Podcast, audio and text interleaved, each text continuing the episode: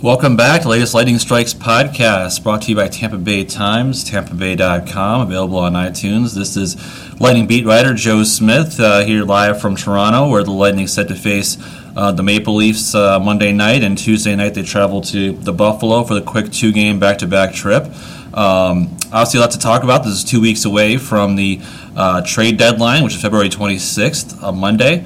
Um, so a lot of things. I talked to Steve Yzerman, the general manager of Lightning, on Sunday at length about his plans and his his philosophy, and we'll get to that and more on this podcast, as well as the the special weekend uh, the Lightning had with uh, Vinny Lecavalier having his number four uh, put up in the rafters next to Marty St. Louis, number 26, in that great ceremony on Saturday, and uh, as well as the team's recent play. Um, the call ups from Peca and Erne, and maybe more coming to some of the struggles that they have at the blue line or just overall defensively. And, and of course, Andrei Vasilevskiy's might have been the best save I've ever seen in my life um, on Saturday against the Kings. So a lot of your, a lot of your questions I've taken on our Facebook Lightning Strikes Facebook page, and you always send them to me there, and as well as on Twitter at TB Times underscore J Smith or email joesmith.com. So here we go. I, I think. Um, it's fitting to start with the trade deadline since that's on everybody's mind and that's kind of the hot topic around the league. And you know, it's easy for anybody who who watches this team day in and day out, like myself, to to realize they could use some help, especially on the blue line. Maybe one or two defensemen. I think they're looking maybe. Um, if they could add one at the right price, uh, one or two, a left and a right, uh, you think you're looking maybe potentially a bottom six center, kind of in the Antoine Vermette, you know, Matt Cullen mold of a veteran guy who could win faceoffs, kind of one of those uh, gritty playoff performers, and and uh, and go from there. So the only question is is is is what is available right now, and, and how much does it cost? Uh, just from talking to Steve Yzerman about 30, 40 minutes on Sunday, um, I get the sense uh, from him that you know he's been looking and constantly looking since the summertime or since the early season to, to find ways to improve this team to to get some help there. But um, I think what he's finding out, especially at the trade deadline, is you have to you have to overpay. You have to overpay on the overpay. Pretty much, this is the most expensive time of year to acquire a player via trade. He told me, and so he's like, you have to, you know, you have to weigh the the risk versus reward, and um, you know, like I think, like if you go back to today's Tampa Bay Times, which had the full story, um, he told me uh, that. Uh, you look at the, I can give up five first round picks and every prospect we have, and it still won't guarantee you the Stanley Cup. Now that's true. The Lightning does have assets. It has a great prospect pool and all its picks the next three years. But his points was you look at back the history of the Cup winners the last six seven years, and there haven't been many major moves um, that have worked. I mean, Ron Hainsey was a, a, great pickup by the Penguins last year, kind of a depth defenseman. He played a huge role. Uh, Schultz the year before where the bigger moves, like the Hanzal last year with Minnesota and, and Shattenkirk going to Capitals, that didn't make the big difference for those two teams. Uh, neither of them got out of the second round. So I think there are some interesting names out there um, for the Lightning to look at. You look at the Ryan McDonagh, the left shot defenseman for the Rangers. Um, you know, obviously he's a guy who could, you know, just from talking to guys like Anton Stralman and Dan Girardi, and Ryan Callahan, who've played against him in the past uh, I played with him in the past. They, they really think he could be a shutdown um, pairing kind of defenseman. He can play all situations. He can play 20 minutes. He'd really be a guy who could really solidify that top four. But you have to think that the late Rangers are going to want a, a pretty heavy price in their rebuilding mode um, for a guy of that caliber, especially if they're willing to to eat half the his salary cap hit, which is around like 4.7 million, I believe, um, next year. So that's something to keep in mind. I think you know you might have an under the radar type signing like a, a Jack or acquire like Jack Johnson from Columbus. Columbus and Lightning have been been scouting each other, um, you know, quite a bit all season long. I mean, it's been pretty much regular. Uh, you've seen some scouts at Syracuse games and, and vice versa. And you know, I think uh, Pierre LeBrun from TSN reported that there were um, Columbus had some late first round uh, pick offers for Jack Johnson, and there's only a few teams will be picking in the late first round, and Tampa would be one of them. Um, Johnson's a left shot. I think they like to have a right one, but I think they'd like to have both a left and a right shot. And so if you're looking at not paying the heavy ransom for a guy like um, Ryan McDonagh or whatever, I think he might be an option. I think I think if you could look at getting a uh, Mike Green too, who the Lightning will get a chance to see again up close uh, on Thursday Amalie Arena when the Red Wings come to town. He's a pending uh, UFA. He's a right shot. He can. He's more of an offensive defenseman than a defensive defenseman, which I think they need some help um, more in their own zone. But I think if you add him and another other person, you have two other. You add another left shot defenseman too. Um, that could be a big boost back there, and if you could do it without, you know, sawing off the farm, so to speak, with your prospects and your picks, then you might be able to do the trick. So I think the the big names and the big bold um, moves here at the deadline, whether it was like the Ryan McDonagh's or the um, even Erik Karlsson, which is kind of a, a pipe dream scenario. And I, I know it's not imp- impossible. Anything's possible when it comes to this particular point. Um, and I talked to Victor Hedman about this the other day, and I asked him, I'm like, hey, Lightning fans have been dreaming uh, since they watched the at the All Star game of Stamkos, Kucherov, and Karlsson together. I'm like, does part of you feel the same way? And he kind of laughed. He said, yeah. He's like, he's a really close friend of mine. They go back a long way. They played in World Juniors together. He's like, who, you know, what team in the in the league would say no um, to the top defenseman in the league as he considers him? He goes, it's realistic. I don't know, and that's kind of the main word you need to look at when it comes to the trade deadline.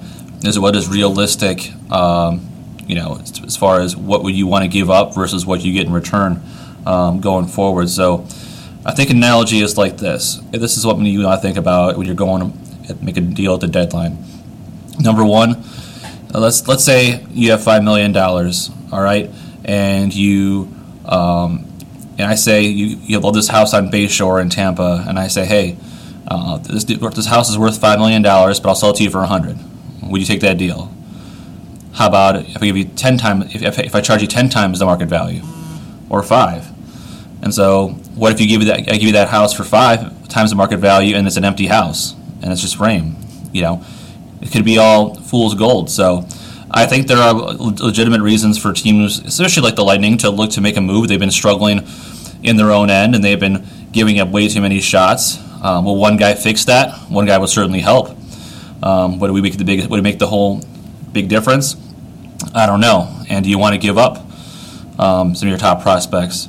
Um, I just, you know, I asked Yzerman yesterday too. I'm like, do you have untouchables um, on this roster other than the no trade clause uh, players, the Stamkoses and Hedmans and stuff like that, and obviously Kucherov and Vasilevskiy are untouchables. But I mentioned Brayden Point and Mikhail Sergachev because they're, you know, Sergachev's a popular name to come up, especially when you're trying to move for a defense, veteran defenseman. He's a, a top prospect that people want to get. But I think they're untouchable. And I asked Yzerman yesterday, and he said to me, he's like, we want to improve our team, not go sideways. And by giving up a quality defenseman to get a defenseman, I think you're kind of, you know, negating the point there. So I don't think either of those guys are going anywhere at the deadline or anytime soon, or anytime ever, pretty much. I think you'll see Brayden Point signed to a long-term deal, whether that's this summer when he can or sometime next year. Uh, whether it's a bridge deal, a long-term deal, I'm not sure, but I think he'll they'll, they'll be quick to try to lock him up as one of their core one of their best players. And Sergachev's a, a, a cornerstone caliber defenseman that's finding his way in the league. As a 19 year old, he's on an entry level deal. Why would you want to give him up uh, when you need those guys in your in your blue line anyways to build around? And if you look at um, you know, Steve Yzerman's history as the GM here of the Lightning, he hasn't made a, a, ton of huge, huge moves at the deadline. Last year he was a seller because they were last place in the East in, in February, and he got rid of some cap, uh, got some cap room with the Brian Boyle and the Valtteri Filppula and the Ben Bishop deals there. Um, his biggest move, I mean, other than kind of the forced Marty St. Louis, Ryan Callahan deal in uh, 2013-14 season, um, was the 2014-15 deadline when he acquired uh, Braydon Coburn, veteran defenseman from Philadelphia, for a first and a third round pick, uh, and Radko Gudas. So that was a pretty hefty price at that point. Two uh, uh, picks in the top three rounds, and uh, and and Benson, who was part of, part of their lineup, and Radko Gudas, but um, they needed help on the blue line. They worked really hard to get some help, and, and Coburn played a pretty good role in getting to the, in the Cup final. They did lose to the Blackhawks, but he was pretty good at that particular point. Um, but Steve Yzerman said he's like at the time he wouldn't have made that deal had he not been able to kind of recoup a couple second round picks that same night in the Brett Connolly trade to Boston. So you look at that, that's how much he kind of cherishes and covets those draft picks because that's how he's built this organization. How him and, and Julien BriseBois and Al Murray, like you have these prospects that everybody is so excited about, but you don't have those if you if you if you sell away all your picks and, and going forward. Now, at some point, you know, not every all these guys can play in the current roster with how many guys they have going forward, but um, especially the more high-profile ones like the Cal Footes, I don't see going anywhere. Um, do you want to, you know, do you try to trade a Taylor Raddysh who might be attractive as a scorer um, to other teams? Um, I don't know, but I think you know his point is he wants to be able to build this team going forward and not just you know trade a lot of prospects for a rental or a guy you'll have for a year and a half. Um, and he does have some financial decisions to make in a year and a half too, with Kucherov's deal coming up. You'll have Brayden Point's long-term or bridge deal. You'll have Vasilevskiy, who'll probably make in the close to the ten million dollar range in his next deal with the way he's playing.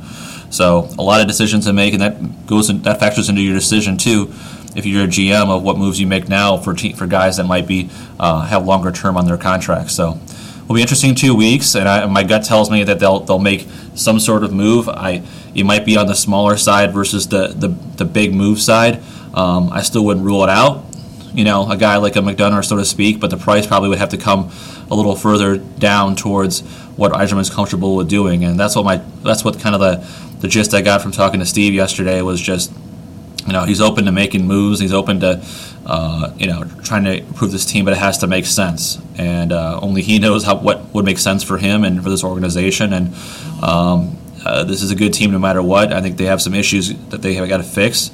Um, but he feels that this is a group that's finding ways to win and, and they can kind of correct itself um, internally if that's the, the case, if they don't make any um, big moves at the deadline. So so we'll see. So keep an eye on Mike Green, keep an eye on uh, Jack Johnson. Obviously, the we'll all keep an eye on where Ryan McDonagh ends up or how much that costs um, by February 26th. And of course, of course, Ottawa fans will be uh, on the edge of their seats until February 26th. At least they'll guarantee them until the least summer to, to see if they can sign uh, Erik Karlsson. I don't, I don't see Karlsson signing in Ottawa long term, but we don't know until that becomes official um, going forward. So, um, speaking of um, making it official, the Lightning on Saturday made it official with Vinny Lecavalier.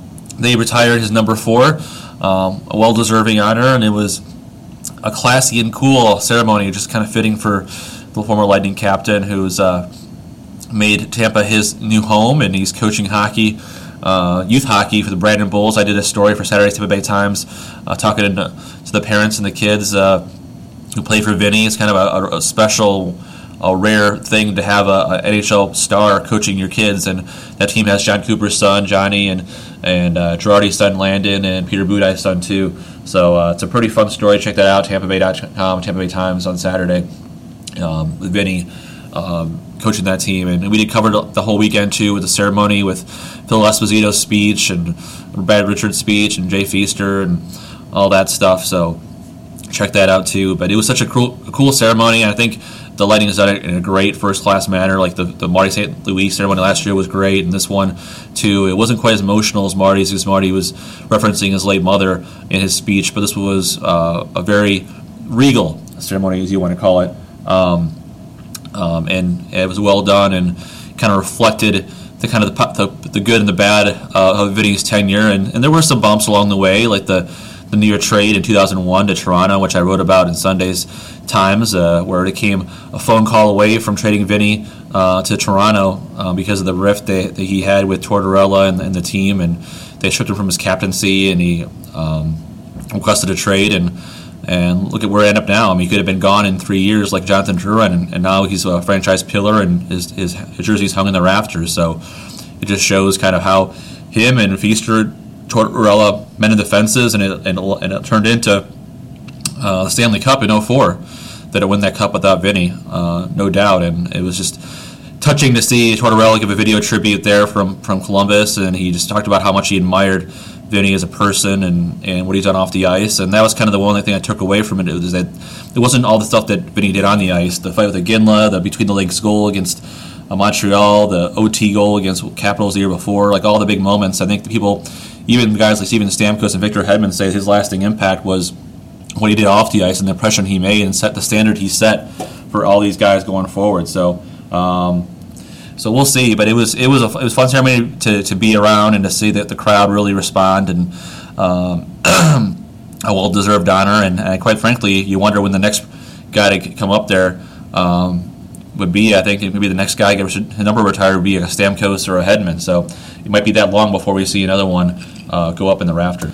It's funny that the biggest ovation that Saturday night wasn't for Vinny. Probably it was for Andrei Vasilevskiy, who might have made the save of the year, save of the decade in that game to help preserve a 4-3 win over the Kings. Made 44 saves at all, including one in the, the buzzer um, to beat LA. But the behind the back, uh, you know, no look glove save on Kopitar in the first period really kind of uh, really uh, changed the dynamic of the whole game. It was one to one. It was in the PK for the Lightning, and and Kopitar had Vasilevskiy beat, and he tries to get in between the post, and Vasilevskiy made he gloved it, and the crowd went on his feet, and the Lightning went out and scored after after that after that penalty kill with Killorn come out of the box to go to breakaway and and give the team the lead for good, but that really changed the whole dynamic of the game, and it just kind of uh, perfect sim, sim, symbolism there for the season for the Lightning that they're down and out, and, and Vasilevskiy bails them out. Uh, he's been their best player all year, and I think just that game was just a, a, shows either one of two things. It shows, as Steve Yzerman told me, it was a the Lightning is a team that's competitive and it finds a way to win in the last six seven minutes with a one goal lead, which is a positive thing. But it's also the fact that it shouldn't have to come to that too.